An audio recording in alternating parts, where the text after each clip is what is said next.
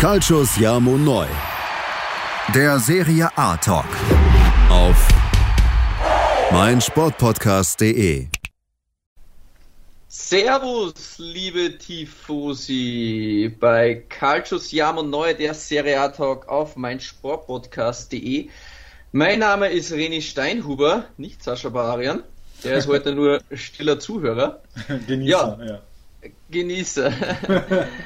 da einige neue Erkenntnisse auf uns eingeprasselt sind in den letzten 48 Stunden nach der großen Selbstinszenierung der barmherzigen Zwölf, so nenne ich sie, ähm, gibt es viele neue Aspekte und Thematiken und somit äh, begrüße ich euch wieder zu einem Podcast. Der zweite Part jetzt diese Woche, das hat es überhaupt noch nie gegeben. Das ist eine äh, Weltsensation, zwei Podcasts innerhalb von einer Woche.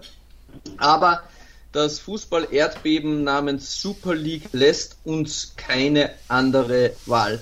Ja, im letzten Podcast hatten wir schon eine gemütliche Talkrunde mit allen betroffenen Clubs, aber wir haben da verschiedenste Aspekte versucht zu beurteilen. Ähm, dabei kamen aber ähm, ja auch durchwegs äh, positive Signale in eine gewisse Richtung. Ähm, klar, jede Meinung ist willkommen und hat natürlich seine Berechtigung. Aber ich als klarer Super League-Gegner ähm, habe mich dazu entschlossen, noch einen Podcast zu drehen und dieses Mal auch ganz gewollt äh, den Part der kleinen Teams herauszufiltern und vor allem das Wichtigste, die Fans und die Kurven und was die zwölf Vereine da dem Fußball und deren Szenen antun wollten, vielleicht oder auch noch in Zukunft antun. Und dazu, jetzt kommt's, begrüße ich den unwiderstehlichen, meinen leidgeprüften Fußballromantikbruder, Steffen Rank. Servus, René. Schöne Ansage. Schöne Ansage. ja, aber wirklich.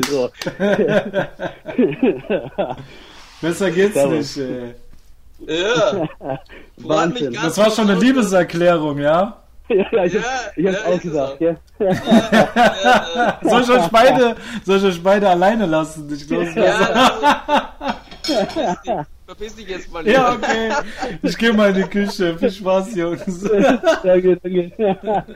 Ja, der, der Steffen, das wissen ja viele nicht, war ja auch äh, Psychologe in den letzten drei Tagen von mir und hat mich da immer wieder aufgebaut, was heißt aufgebaut, oder wir hatten uns zumindest ja gegenseitig halt abgefuckt über die aktuelle Situation. Ich wollte ja schon kurz alles hinwerfen und habe gesagt, das macht eh alles keinen Sinn mehr. Ich war ja so richtig sauer und ich habe jetzt für mich entschlossen, ich, ich muss mit Steffen, muss ich noch was drehen. Jetzt noch dazu nach diesen, äh, nach dieser Kehrtwende, nach der Rolle rückwärts innerhalb von 48 Stunden. Und mich freut es ganz besonders, dass du da bist. Steff, vielleicht zum Starten mal ähm, dass wir jetzt trotzdem nochmal kurz den Start äh, nochmal zurückrufen, auch wenn der Podcast erst ein paar Tage alt ist, aber der letzte. Wie hast du jetzt äh, den Son Sonntagabend erlebt, als es dann offiziell geworden ist? Ja, wir haben es den Sonntagabend erlebt. Ähm, es, fühlt sich, es fühlt sich alles wie eine Ewigkeit her, eigentlich schon. Echt Wahnsinn. Ähm, ich glaube, dass Sonntagabend die ersten, auf Twitter habe ich die ersten Nachrichten in die Richtung gelesen, habe mir dabei aber eigentlich nicht wirklich was gedacht gehabt. Ich meine, es gab ja schon immer diese, ja, nennen wir es irgendwie Drohkulisse der Super League, mhm. aber es schien ja, ja, extrem entfernt zu sein. Und ich bin dann irgendwann Montag so aufgewacht und hatte ungefähr ja, 30 Push-Nachrichten von diversen Seiten bin auf Twitter gegangen, dann diese neue superleague.com äh, Seite, wie auch immer, habe diese, habe im Halbschlaf dann dieses ähm, Kommuniqué quasi gelesen und es war ja so ein Schlag, keine Ahnung, es war so ein Schlag ins Gesicht dann am Montag früh. Ja, man, man konnte es irgendwie gar nicht realisieren. Ne? Man hat nee, sich gedacht, zu Beginn, wir haben ja auch äh, privat geschrieben und dann habe ich gesagt, ja, ich weiß nicht, sind das jetzt Fake News oder ist das jetzt schon was Offizielles? Da war es nur so im Aufklingen und ich habe mir das nicht vorstellen können, dass das auch tatsächlich passiert. Ich glaube, so ging es aber auch den ein oder anderen Trainer, wenn man jetzt den Jürgen Klopp gesehen hat im Interview ja. äh, vor, vor dem Leeds-Spiel, der wusste ja auch irgendwie nicht, was los ist. Oder ja, ja aber ja bitte. Auch, das war auch alles so halb professionell. Also der Internetauftritt und diese Mitteilung und sonst was, bis dann die Vereine nachgezogen haben, das war jetzt nicht irgendwie hochprofessionell oder sowas. Das Du Ja, wusstest tatsächlich nicht, ob es Fake News ist oder so. Keine Ahnung. Also wirklich ganz, ganz komisch. Erwartet man eigentlich nicht äh, von so einem Zusammenschluss dann letztendlich von zwölf Branchenriesen, ähm, dass da sowas Unprofessionelles bei rumkommt. Ja, also ich habe die äh, Vorsitzende, die Besitzer der Clubs komplett überschätzt. Auch vor zwei Tagen im Podcast immer gedacht, die haben sich da richtig was überlegt, die haben das rechtlich alles geprüft. Aber dass es jetzt an der Kritik der Medien scheitert, ja, was haben die geglaubt?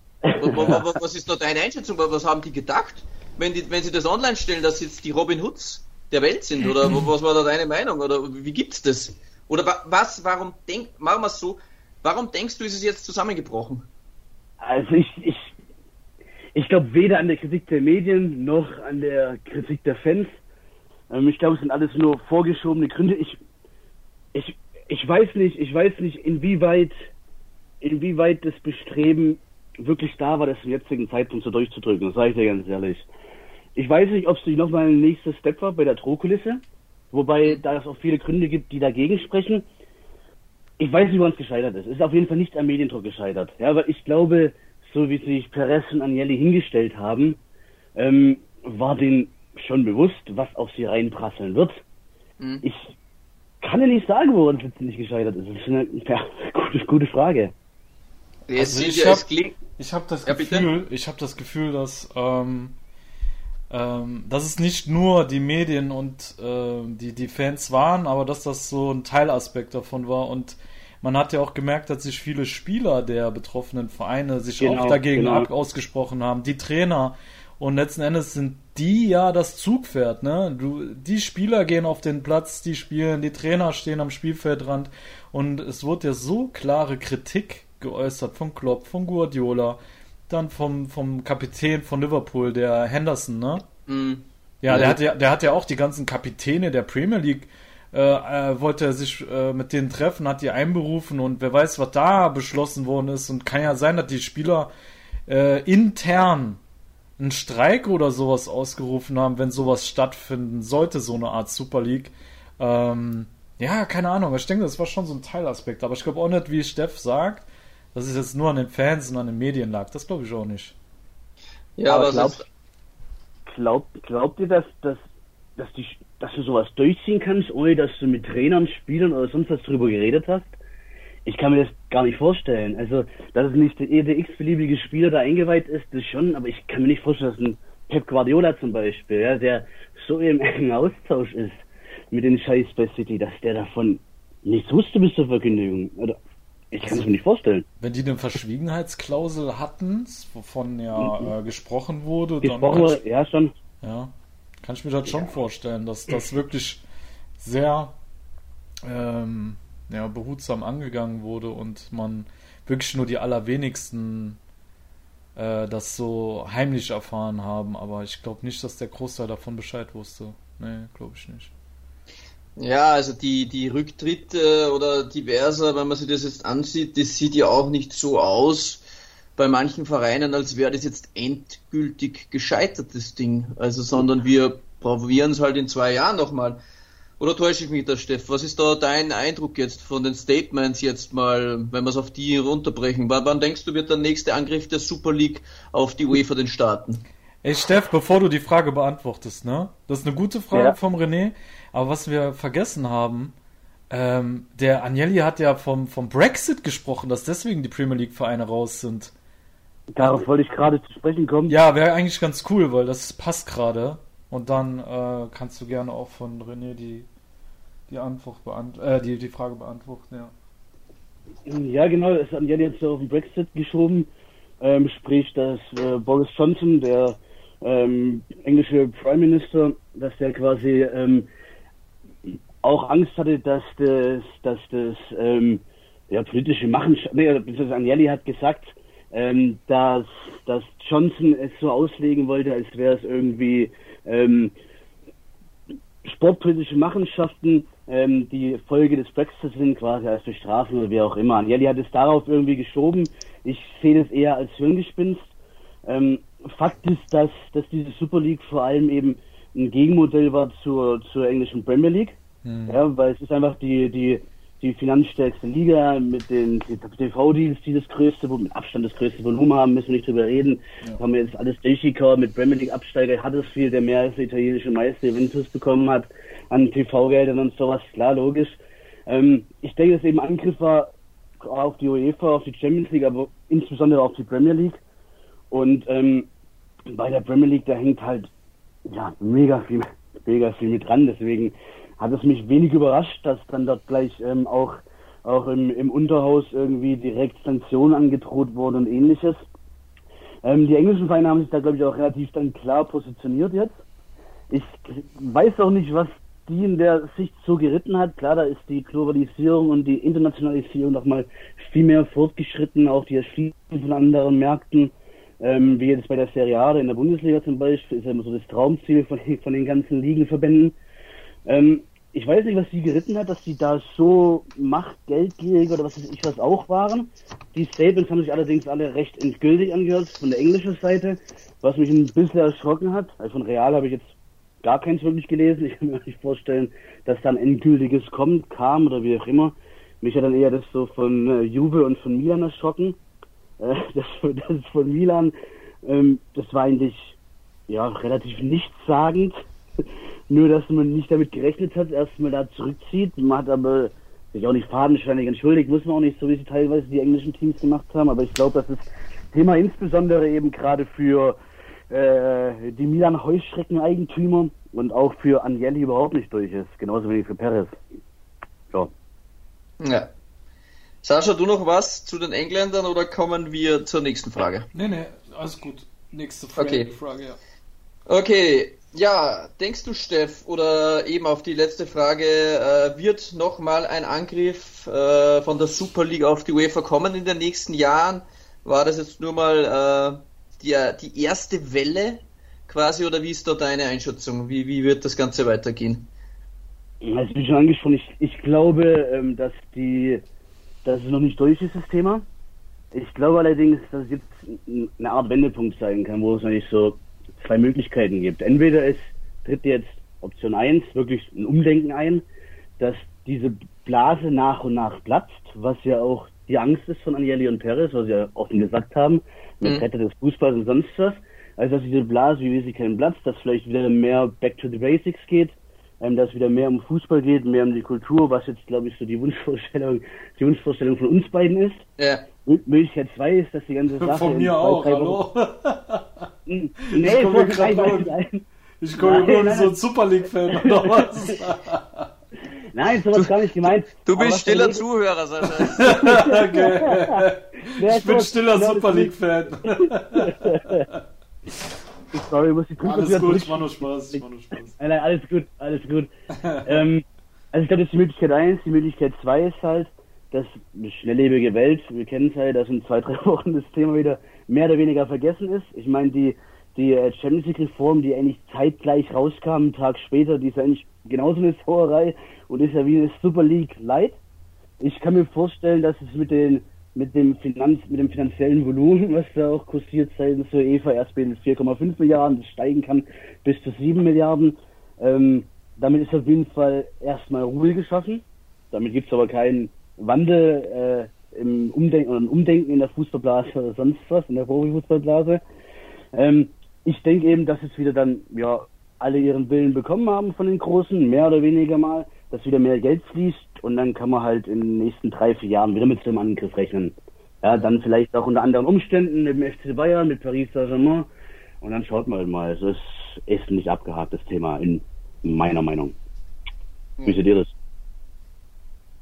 René, du darfst gerne auch was sagen.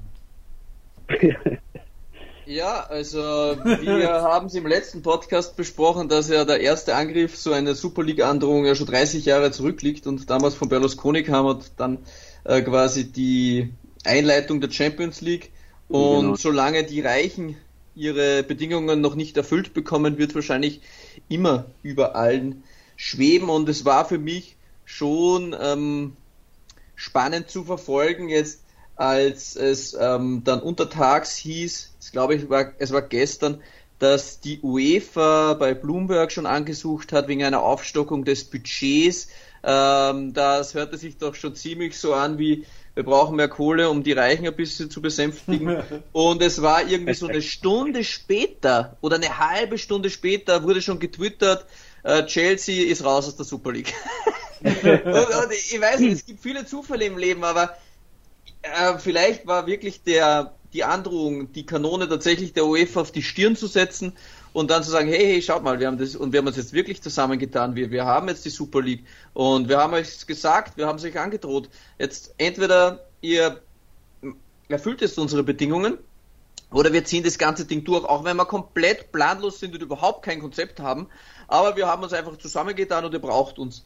Und für mich war das ja irgendwie so, ja, durchschaubar irgendwie. Dann sind einer umgefallen, dann sind alle umgefallen und es war irgendwie, ja, an Peinlichkeit auch irgendwie nicht zu übertreffen, muss ich wirklich ganz ehrlich sagen. Nicht.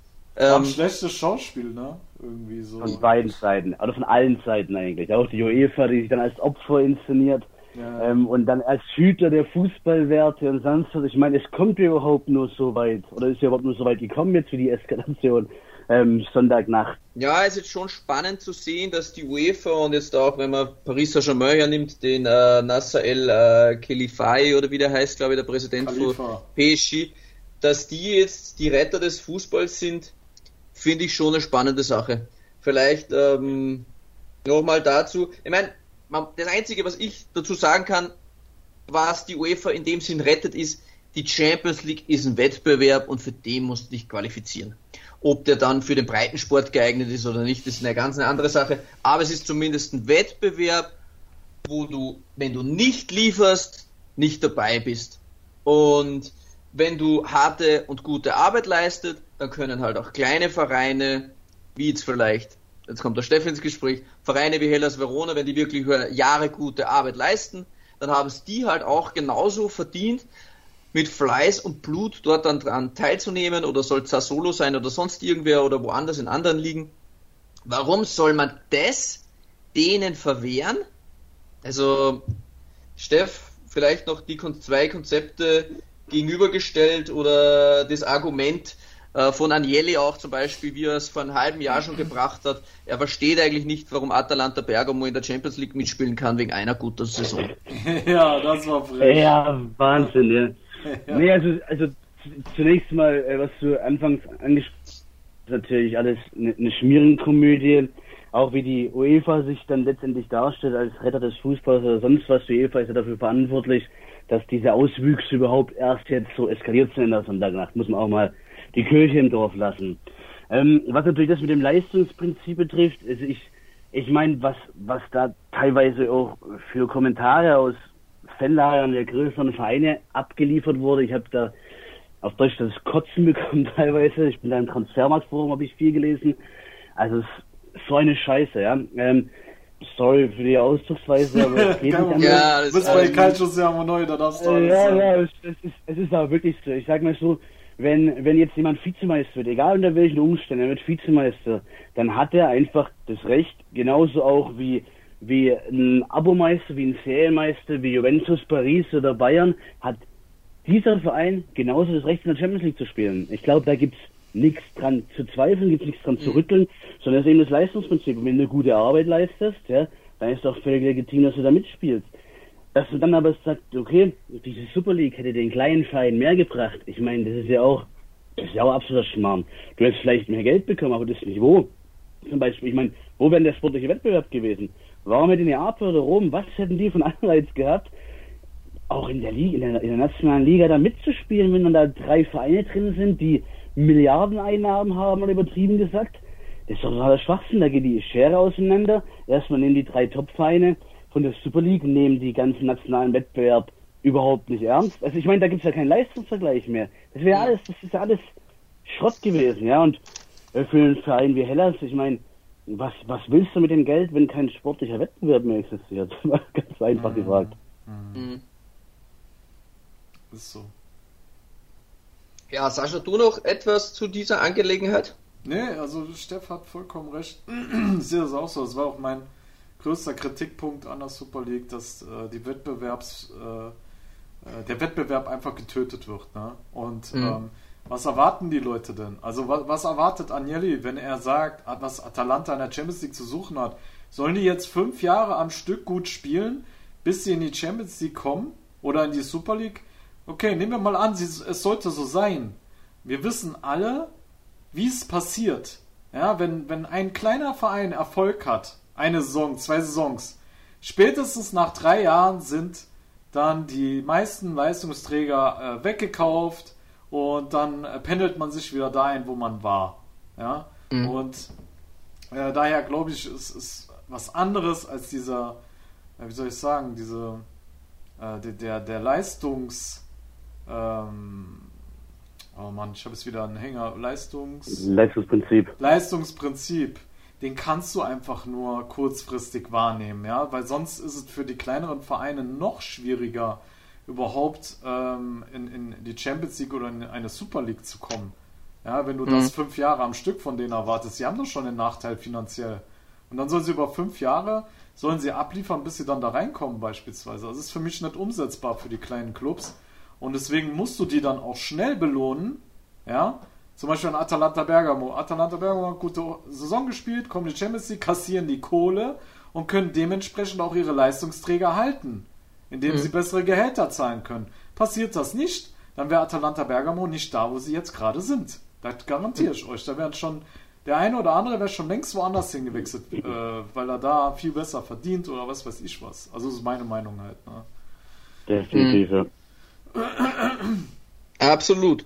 Ähm, ich würde sagen, wir starten jetzt mal kurz in die Pause und hören uns dann äh, gleich wieder bei Calcio Siamo Neu, der Serie A Talk auf meinsportpodcast.de. Ciao, liebe Tifosi, bei Calcio Siamo Neu, der Serie A Talk auf meinsportpodcast.de. Ja, die super, super, super, super League begleitet uns nun schon einige Stunden, mittlerweile mehrere Tage und es soll weitergehen zum nächsten Punkt weil die barmherzigen Zwölf, wie ich sie ja gerne nenne, das Ganze unter dem Deckmantel der Solidarität ja verpackt haben. Sie wollten doch nur den Fußball retten und den kleinen Vereinen helfen. Wenn wir uns jetzt mal die Schuldenstände der aktuellen Vereine so ansehen, ich habe mir das ab fotografiert Barcelona circa 1,2 Milliarden, Real 900 Millionen, Atletico 500 Millionen, Inter der Spitzenreiter in der Serie A mit 630 Millionen, Juventus mit 460 Millionen, Milan ist tatsächlich mit Arsenal äh, hat die niedrigsten Schulden mit 151, dann noch zu erwähnen natürlich die großen Chelsea 1,5 Milliarden, Tottenham 1,2 Milliarden und so geht's dann dahin. Ja, Steff, was hältst du denn da von der Solidarität der großen Zwölf? Vielleicht nur kurzes Statement dazu, dass wir das auch äh, gemacht haben. Das ging ja gar nicht darum, dass die anderen alle schwer verschuldet sind, nie. Nee. Es, da fehlen einem die Worte. da fehlen einem die Worte, ja. ähm, da fehlen einem die Worte. Gerade, ich glaube, Arsenal und Tottenham, ich weiß, ich bin nicht so in der Premier League drin. Ich glaube, Arsenal hat auch noch zu knappern an dem Stadionneubau vor einigen Jahren. Tottenham hat ein Riesenproblem, glaube ich, wenn sie nicht international spielen. Ähm, mhm. Wegen dem Stadionzahlungen auch, ja, und das ist alles, alles vorgeschobene Gründe. Ich glaube, ähm, in, in, der spanische Staat nicht Real Madrid schon vor 20 Jahren das Trainingsgelände für eine Milliarde Euro abgekauft, wäre der Verein verschwunden gewesen. Das ist gefährliches Halbwissen, aber es sind alles solche Sachen, da kann ich nur den Kopf schütteln. Da kann ich nur den Kopf schütteln und ne. Nee, okay. Nee. Sascha, du nur einen Part zu den Schulden? Ja, also ich finde es eigentlich auch äh, völlig logisch, dass die die großen Vereine das äh, definitiv auch gemacht haben, um ihre Schulden zu, äh, zu tilgen. Ne? Also mhm. es ist nicht unter dem Deckmantel der Sol Sol Solidarität gelaufen, sondern man, man merkt halt, dass auch aufgrund der äh, Corona-Pandemie auch im Fußball jetzt die Gelder knapper werden, die Einnahmen werden gerade weniger und wir wissen auch nicht, wie lange uns das Ganze noch begleiten wird. Und ähm, ja, dementsprechend haben sie jetzt ordentlich Schulden gemacht und äh, wollen jetzt meiner Meinung nach das System Leerpumpen, ja, und äh, noch einen größeren Anteil vom Kuchen haben, die UEFA und FIFA ausstechen. Und ich denke da schon, dass die Schuldenfrage da eine ganz, ganz, ganz entscheidende Rolle auch gespielt hat. Ja.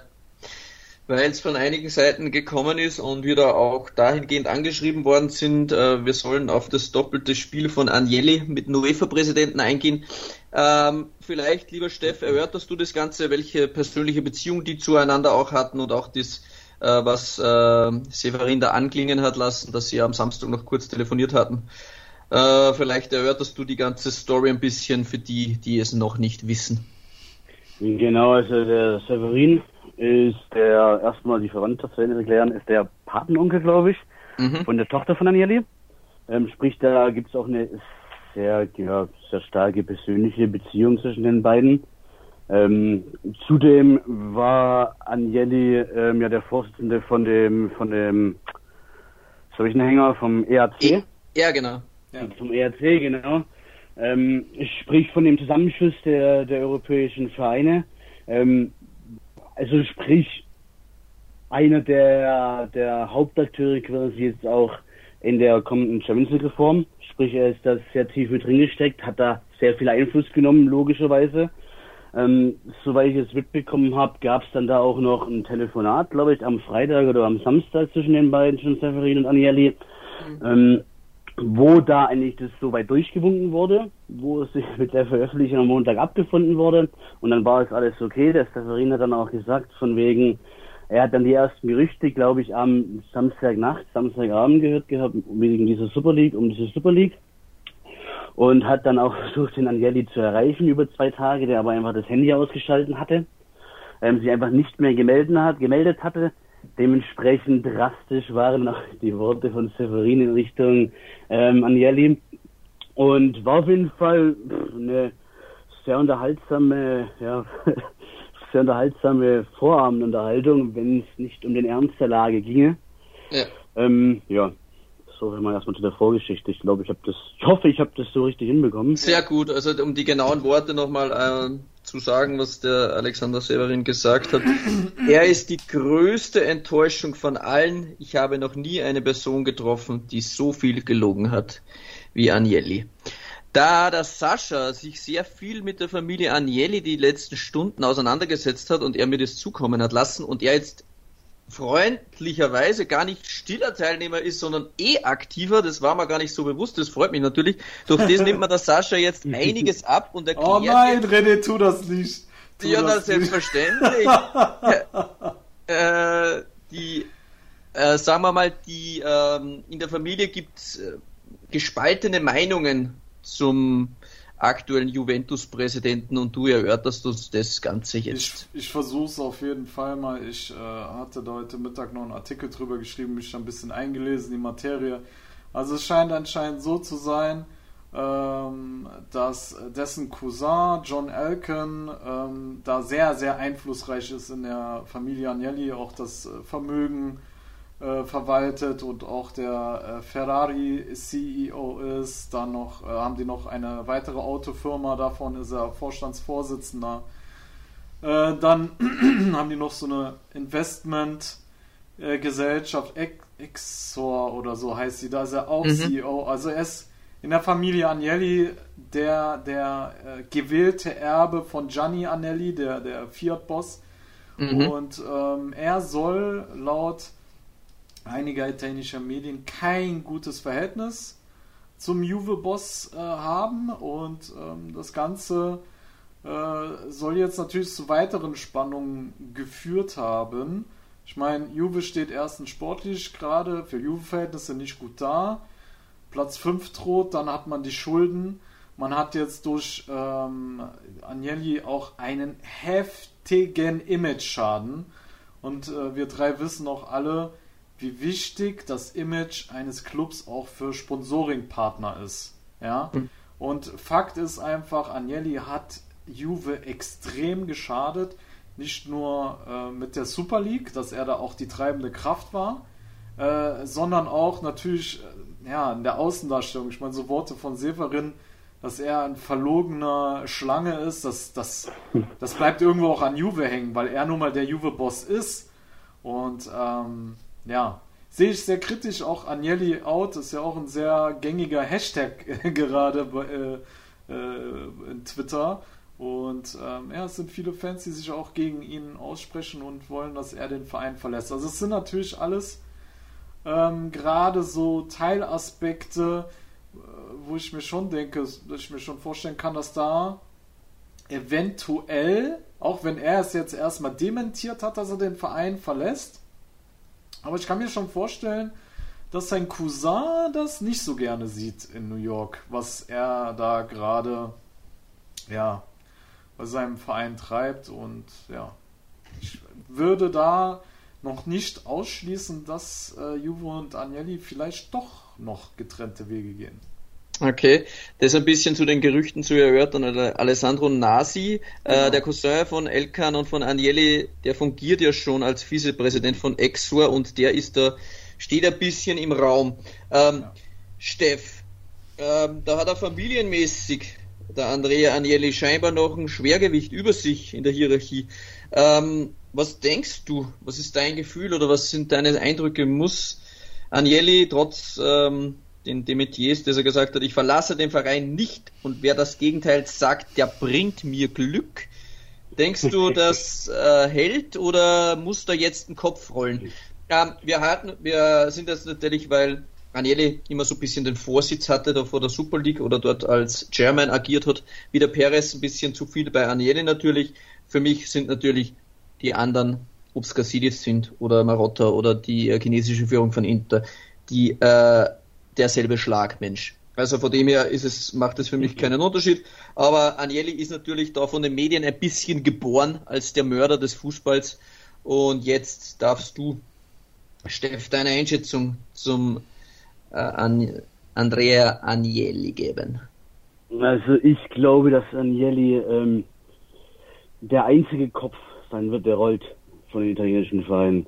Okay. Ich glaube auch, ich hatte auch die in, auf Twitter gerade mit ähm, dem Vito Rigante eine sehr lange Diskussion darüber, der eben gesagt hat, warum sich alle nur auf Juve stürzen. Das ist typisch, ja, italienische Presse, immer Juve, Juve, Juve, ist bestimmt auch was dran, ja. Aber ich sag eben, es hat von den Inter-Eignern, es hat auch von den Milan-Eignern, hat niemand, hat, ähm, hat jeder das erwartet oder jeder hat ihnen sowas zugetraut ähm, weil das sind die Werte des Fußballs, italienischen Fußballs, nicht irgendwie jetzt ja über, über Jahrzehnte verwurzelt oder sonst was. Aber die Familie Agnelli und Juventus ist eben trotz allem, trotz allem Internationalisierungsstrategien und sonst was und Logo und was weiß ich was, ist es eben immer noch so eine gewachsene Symbiose, ja. Und wenn dann ein Agnelli sowas begeht und auch noch quasi als einer der Rädelsführer ausgemacht wird, dann wird er es nicht überleben, bin ich mir sicher. Mhm. Ja, ich sehe es eigentlich auch wie Steff, weil ähm, ich habe äh, ja auch einen Blog darüber geschrieben hat, äh, welche Köpfe da, Köpfe da noch rollen könnten. Ich glaube, Agnellis Kopf ist der most wanted von allen. Ähm, bei Gazidis, ich meine, er hat sich jetzt auch nicht gerade mit Ruhm bekleckert, damals ähm, äh, mit Boban, da hat er ja auch schon äh, mies verkackt gehabt. Äh, jetzt hat er wieder äh, seinem eigenen Image, aber auch dem äh, Image des Vereins geschadet. Und ähm, ich weiß nicht, ob er eventuell auch noch ein Bauernopfer werden könnte. Ähm, das bleibt abzuwarten und Marotta sehe ich eigentlich am sichersten im Sattel, weil ja, ich meine, Inter hat gerade ganz andere Probleme. Die chinesischen Eigentümer suchen händeringend nach einem Käufer, äh, ja. sind hoch verschuldet und äh, ich glaube nicht, dass die Bock haben, jetzt noch eine Abfindung für Marotta auf dem Schuldenberg da auch noch drauf zu hauen. Und über Marotta läuft ja eigentlich sehr, sehr vieles beim, bei, bei Inter. Der sitzt da sehr stark im Sattel und ja, mhm. daher glaube ich, hat Marotta den sichersten Job von den dreien. Aber Gazidis äh, will ich da auch noch nicht so ganz äh, ausschließen, dass da vielleicht auch noch sein Kopf rollen könnte als Bauernopfer. Sehe ich auch so, denn äh, Gazidis hat jetzt Elliot Geld gekostet mhm. durch den Image-Schaden und was stimmt, Hedge ja. Hedgefonds mit Leuten machen, die ihnen Geld kosten, das willst du nicht wissen. das stimmt, ja. Da ja, muss er froh sein, wenn er einfach nur gehen darf, glaube ich. Ähm, ohne danach irgendwo im Graben zu landen.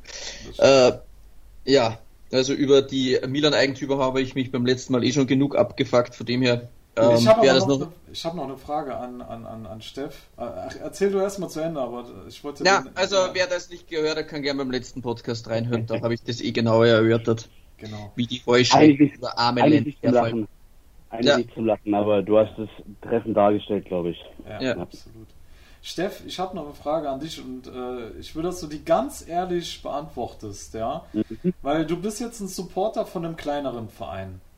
So, wie sieht jetzt deine Gefühlswelt aus, äh, wenn du an Milan, Inter und Juve denkst, jetzt nach, dieser, nach diesem Eklat, jetzt ganz ehrlich, wie, wie fühlst du dich? Wie, wie siehst du diese Vereine jetzt? Ganz ehrlich, schau raus. Ich habe ich hab, ich hab schon zum René geschrieben, ich freue mich auf die kommende Saison, wenn wir ins Stadion darf. Ich werde auf jeden Fall gegen diese drei Vereine nach Verona fahren, weil ich die Stimmung mitnehmen will. Ich glaube, ich fühle so wie der Großteil von allen anderen mhm. dagelassenen, daheimgelassenen italienischen Vereinen. Mhm. Ähm, es ist eine Schande, es ist eine Schande. Ich hoffe, dass diese Schande noch ähm, Konsequenzen nach sich ziehen wird. Ähm, ich war gestern wirklich oder auch, auch, auch, auch vorgestern wirklich enttäuscht auch drüber, wie man wie man sich so verhalten kann. Mhm. Ähm, vielleicht auch ein bisschen das Spiegelbild der Gesellschaft, um jetzt hier ja, ein Fass aufzumachen. Ähm, auf jeden Fall, alle drei Vereine sind keine Vereine, die ich äh, von Grund auf mag, muss ich ganz ehrlich sein. Und es hat, es hat die Antipathie auf jeden Fall enorm verstärkt. Mhm. Insbesondere, muss ich leider sagen, ich kann das sehr offen sagen, ich bin überhaupt kein Juventus-Fan aus diversen Gründen. Mhm. Ähm, wirklich das absolute Gegenteil und gerade Angeli ist durch viele Sachen ein Dorn im Auge, gab es ja auch ähm, einige Probleme auch mit, mit, mit, mit der Kurva und auch ähm, mit dem Wappen. Ja, ich glaube, es ist auch klar, warum das Wappen geändert wurde in Mailand und in Turin.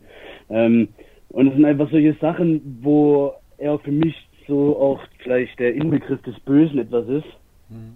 Ähm, und ja, also die drei Vereine werden auf jeden Fall auf, also sind auf meiner Beliebtheitsskala auf jeden Fall nicht gestiegen, um es milder auszudrücken.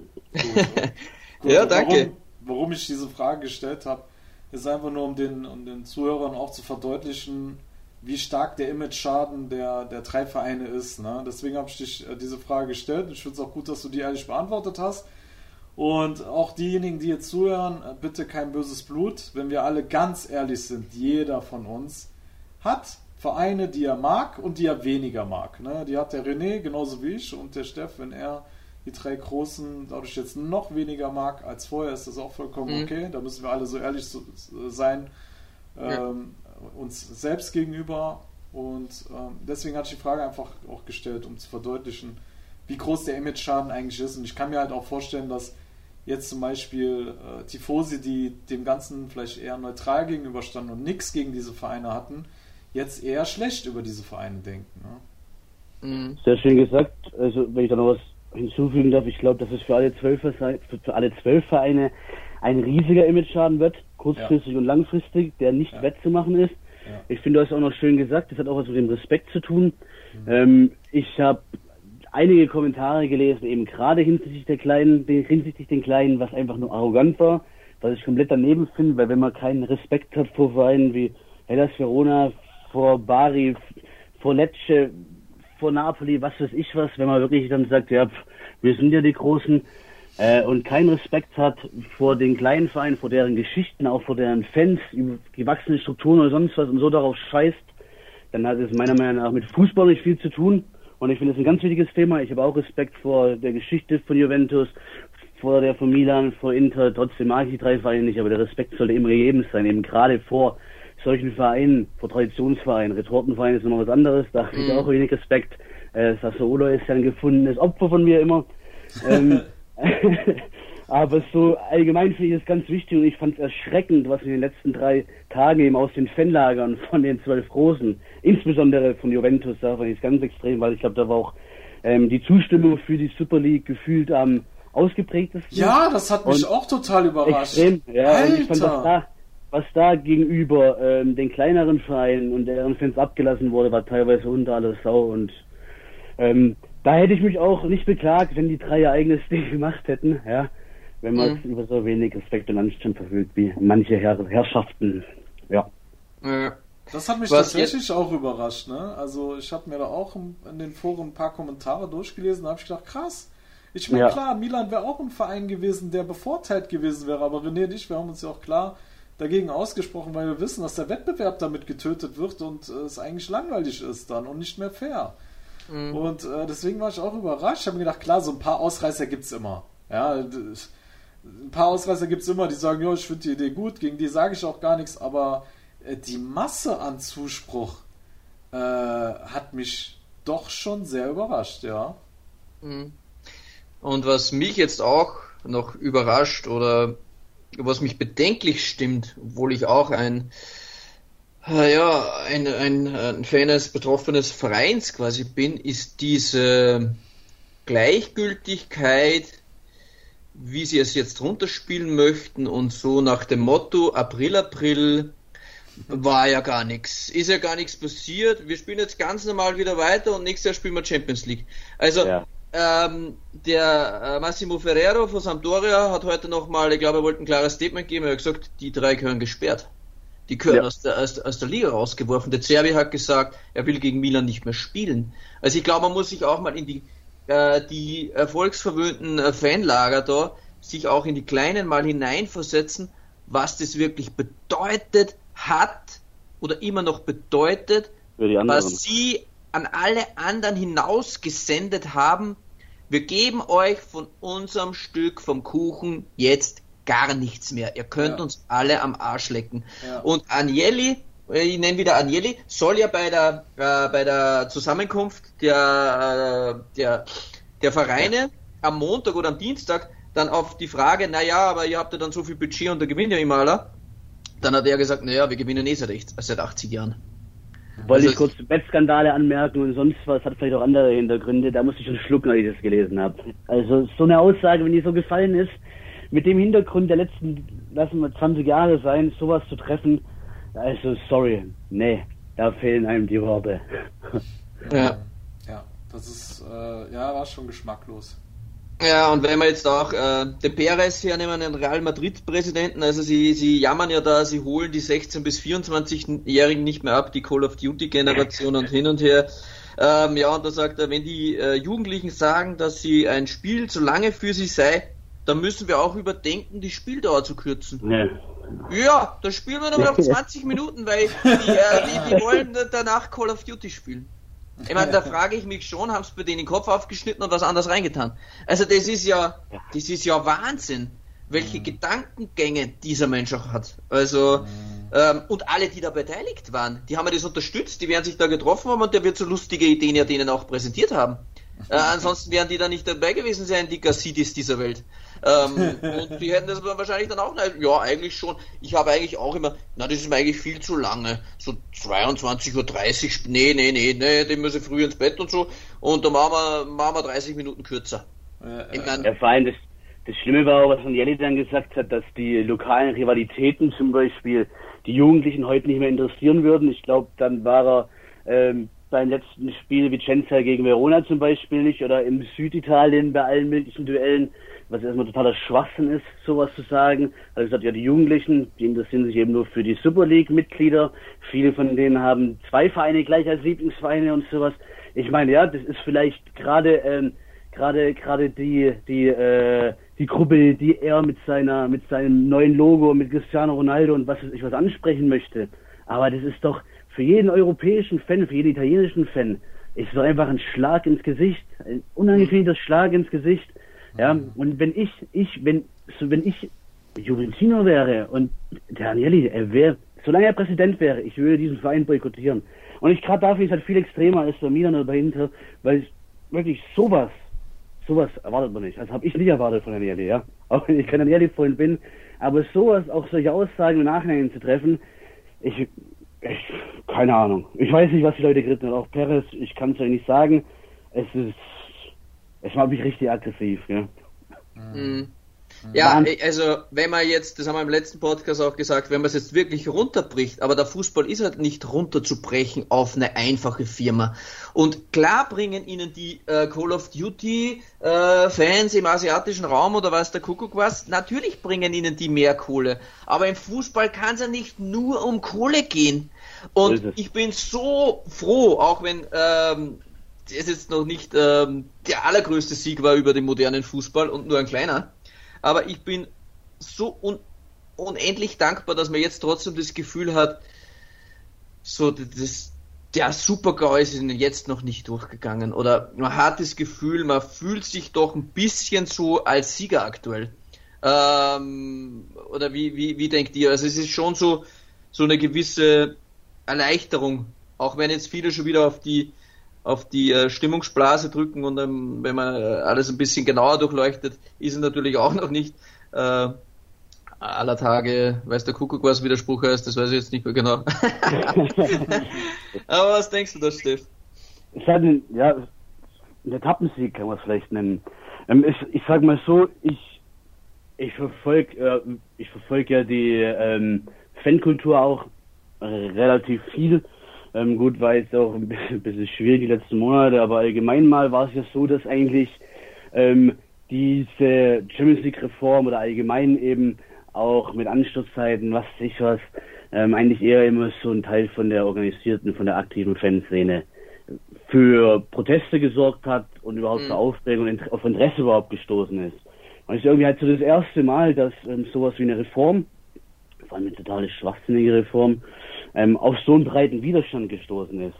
Und das ist halt genau das, was ich vorher gemeint habe mit diesen zwei möglichen Optionen jetzt. Es ist ein Etappensieg, die Öffentlichkeit ist aufgewacht. Die Frage ist halt, wie lange hält dieser Zustand an? Wird in drei, vier Wochen dann die Champions League Reform endgültig so durchgedrückt? Ja, dass er totaler Schwachsinn auch ist, für die Super League leid. Mhm. Oder ähm, ist der Aufschrei jetzt so da, dass die Öffentlichkeit da immer noch interveniert und sagt, hey, so geht's aber auch nicht, das ist auch Schwachsinn, das ist auch Schwachsinn. Da wird auch das Leistungsprinzip dann teilweise ähm, durchbrochen und sowas. Und das ist auf jeden Fall ein Etappensieg, aber es kann halt eben auch nur eine ja, kleine, eine kleine, ich fällt mir das Sprichwort nicht ein, ähm, eine kleine Fackel im Winde gewesen sein, die eben schneller als man bis drei zählen kann, wieder verschwunden ist. Ja. Mein lieber stiller Begleiter Sascha Baharian, du noch ja. etwas zu dieser Thematik? Also äh, ich muss ganz ehrlich sagen, ich war überrascht, dass das Gute gewonnen hat, weil äh, das Gute ja schon im Fußball lange, lange die Führung abgegeben hatte, so ja. meinem subjektiven Empfinden nach. Und ähm, daher war ich schon überrascht und ich bin auch glücklich darüber, dass es so gelaufen ist, dass wir klar, es, der Fußball hat schon vieles an Werten verloren, aber man ist dann doch nicht bereit, so die, die letzten Werte herzugeben. Und das äh, hat mich eigentlich positiv gestimmt. Und ich, ich glaube, zumindest einer, in einer Sache, glaube ich, Florentino Perez und Agnelli schon, ich glaube schon, dass der Fußball, so wie es jetzt gerade ist, aufgrund der äh, Corona-Gegebenheiten und so, dass der finanziell auf jeden Fall sehr großen Schaden nehmen wird. Und ähm, ja, ich hoffe, dass dann auch die anderen Werte wieder mehr zurückkommen. Ja? Dass äh, die Gehälter werden weniger, Ablösesummen werden wieder weniger werden und es kommt da mehr Menschlichkeit ins Geschäft und äh, das wäre auf jeden Fall ja, eine positive Entwicklung. Ähm, ja, wenngleich Corona und äh, der ganze Scheiß, der noch dranhängt, natürlich nicht so schön ist. Ne? Ja, aber für mich persönlich war es auch so, ich habe mir das bildlich so vorgestellt, was da der Perez und der Agnelli und die Konsorten so vorgehabt hätten und dann gesagt haben, ja, wir müssen die Spiele verkürzen und die Leute wollen jede Woche Liverpool gegen Barcelona sehen. Und ich habe mir dann für mich so im Kopf vorgestellt, wenn Barcelona gegen Liverpool spielt im Fernsehen und ich bin in Italien und schaue mal Serie C, Bari gegen an, das ist für mich 5000 Mal geiler als wie Liverpool gegen Barcelona. Und in meinem Kopf habe ich da ein bisschen Sieg gespürt und habe mir dann gedacht, ähm, ja, wie geil es einfach ist, äh, so kleine Vereine äh, zu supporten, das zu spüren, diese Leidenschaft, ähm, dieses Feuer, was da auf solchen Plätzen noch brodelt und nicht diese scheiß Call of Duty Community. Ähm, nichts gegen Call of Duty spielen viele Leute. Wir haben auch Michi Swoboda mal eingeladen gehabt. Also Entschuldigung, Michi Swoboda von Venezia, wenn du zuhörst. Call of Duty ist, mag ein geiles Spiel sein, aber für die Fußballromantik und wozu das Spiel jetzt gerade benutzt worden ist als Vorwand, äh, hat es mir halt nicht gut gefallen. So, wir haben jetzt sehr, sehr viele Dinge schon abgehakt. Steff und ich haben ja zum Schluss noch einen großen Part, den wir da vortragen möchten. Aber ich genau. möchte Steff noch nicht äh, die Butter vom Brot nehmen. Der Steff hat sicher noch einige Parts und dann möchte ich dir jetzt noch die Plattform geben. Was möchtest du denn noch ansprechen? Was ist noch offen? Ich wollte gerade noch sagen, ihr müsst mal, auch die Zuhörer googelt mal nach diesen Bots und der Super League. Es war brutal, die äh, Twitter-Seite ist gekommen, ich glaube mit mehreren tausend äh, Followern, alles irgendwelche Bots. Und dann haben die im Sekundentakt ähm, immer den gleichen Text gepostet, ich habe gar nicht aufgeschrieben. Ähm, immer nur mit, mit, mit, mit, mit zwei variablen Vereinen ausgetauscht und haben halt diese Super League quasi promotet. Und es war sowas von dermaßen beschissen eigentlich, ja, wenn man sich das reinzieht. Es ist der Hammer. Ihr müsst es echt mal googeln. Ähm, ich bin da vorher drauf gestoßen. Lohnt sich wirklich. Das sieht man nicht, wie absurd und künstlich äh, das ganze Ding überhaupt, überhaupt, ähm, ja, hochgepusht wurde. Mhm. Weiß nicht, ob ihr es gelesen habt.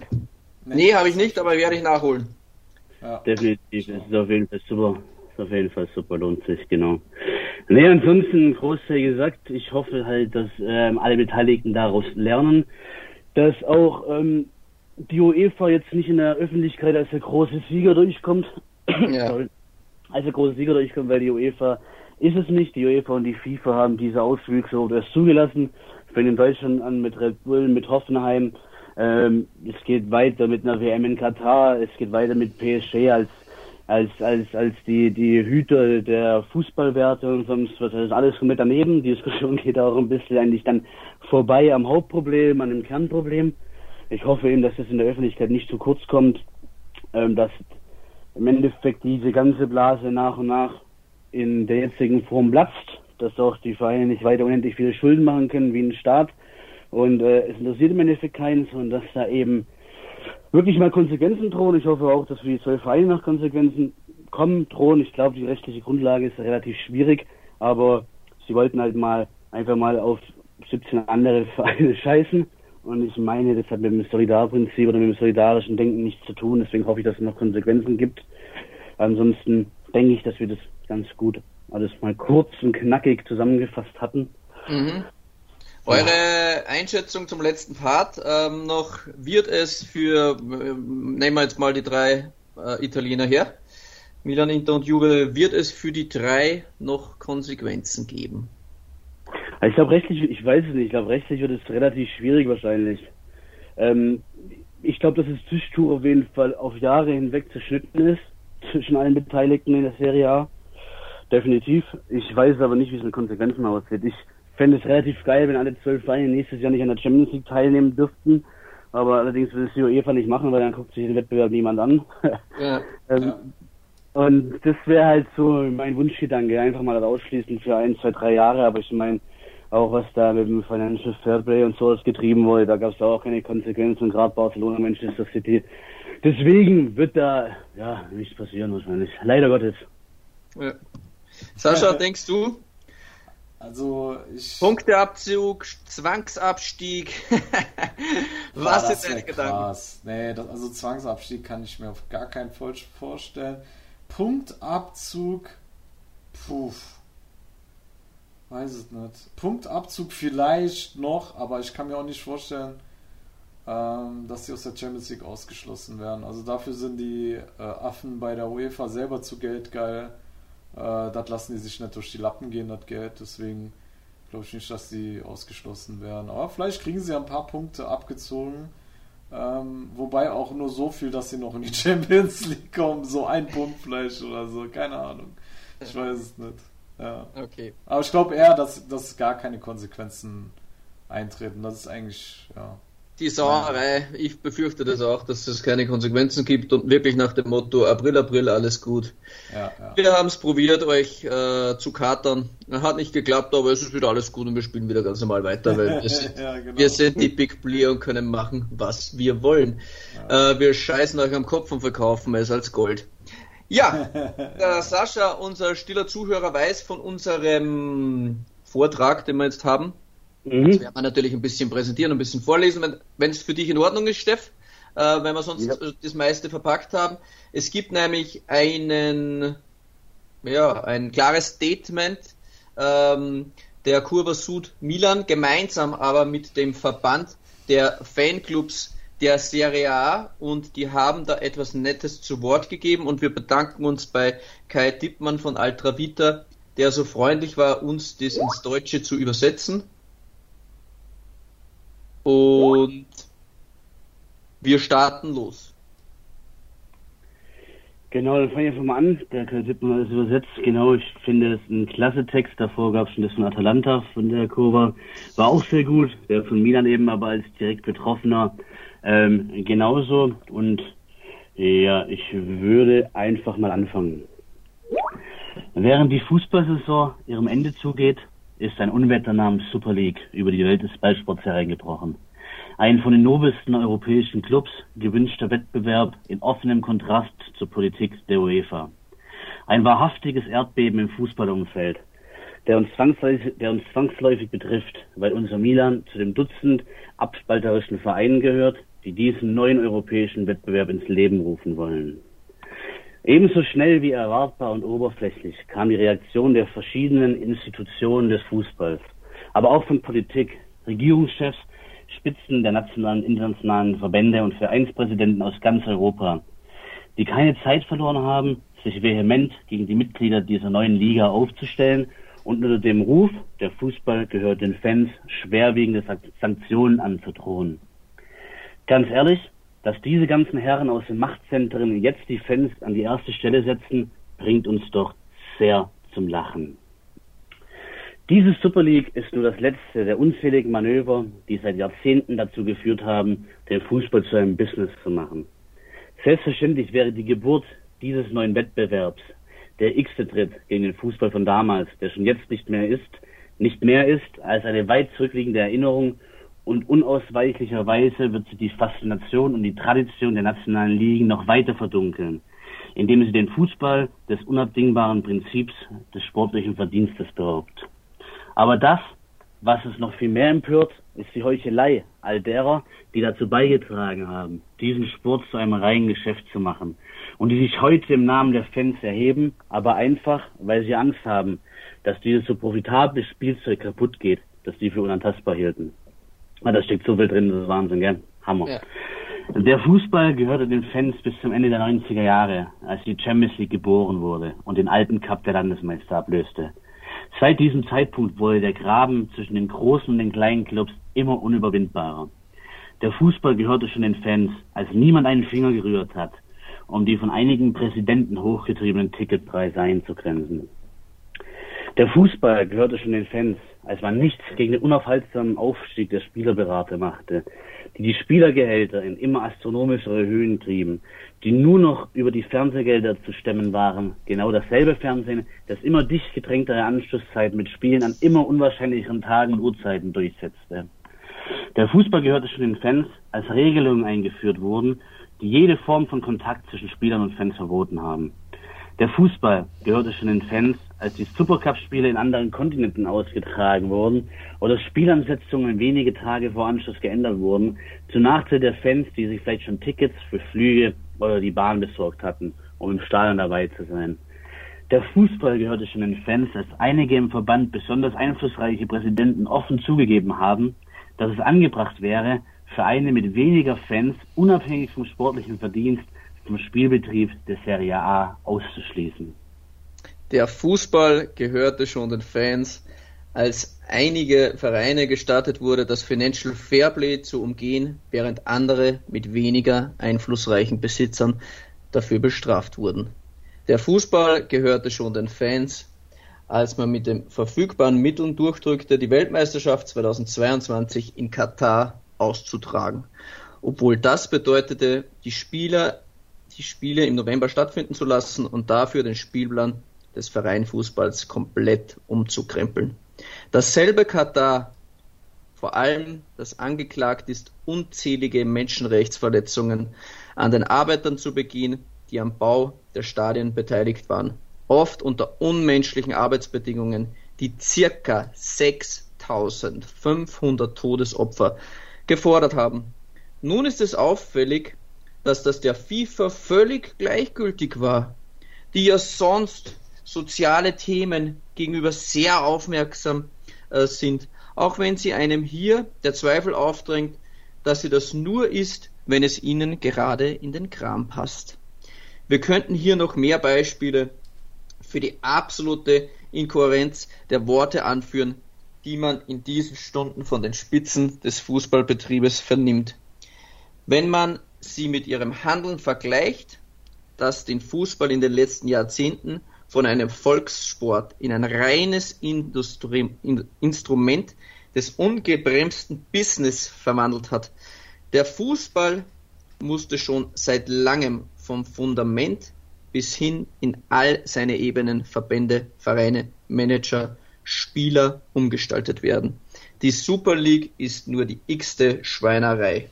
Aber wer den Fußball zu diesem Punkt fast ohne Wiederkehr geführt hat, ist keinen Deut besser. Also verschont uns mit eurem lächerlichen Theater aus wohlfeiler Rhetorik und Moralität. Jetzt, wo das Geld zu Ende geht, streitet euch unter euresgleichen, aber wagt es nicht, das Wort Fans in den Mund zu nehmen, ihr Schweine. Damit verabschieden wir uns, ich, René Steinhuber, unser stiller Begleiter Sascha Baharian und vielen, vielen Dank, Steffen Rank. Deine letzten Worte oder die letzten Worte überlasse ich dir. Wir bedanken uns für einen sehr tollen und aufschlussreichen Podcast ja. mit dir. Ich bedanke mich ebenfalls, ich bedanke mich ebenfalls für euch, nochmal für die Möglichkeit, ein bisschen Dampf auch abzulassen. Ähm, ich möchte eigentlich gar nichts mehr groß sagen. Ich möchte nur nochmal mit einem Zitat von Kai Tippmann, das ich auf Twitter gelesen habe, schließen. Und zwar war das sowas in der Art wie, der Profifußball hat sich nicht verändert, er hat nur seine Maske fallen lassen. In diesem Sinne, schönen Abend euch. das ist gut, das ist gut. Ja. Gut, dann verabschieden wir uns bei Calcius Siamo Neu, der Serie A Talk auf mein Sportpodcast.de. Bing! Ciao. Ciao. Ciao. Calcius Siamo Neu. Der Serie A Talk auf mein Sportpodcast.de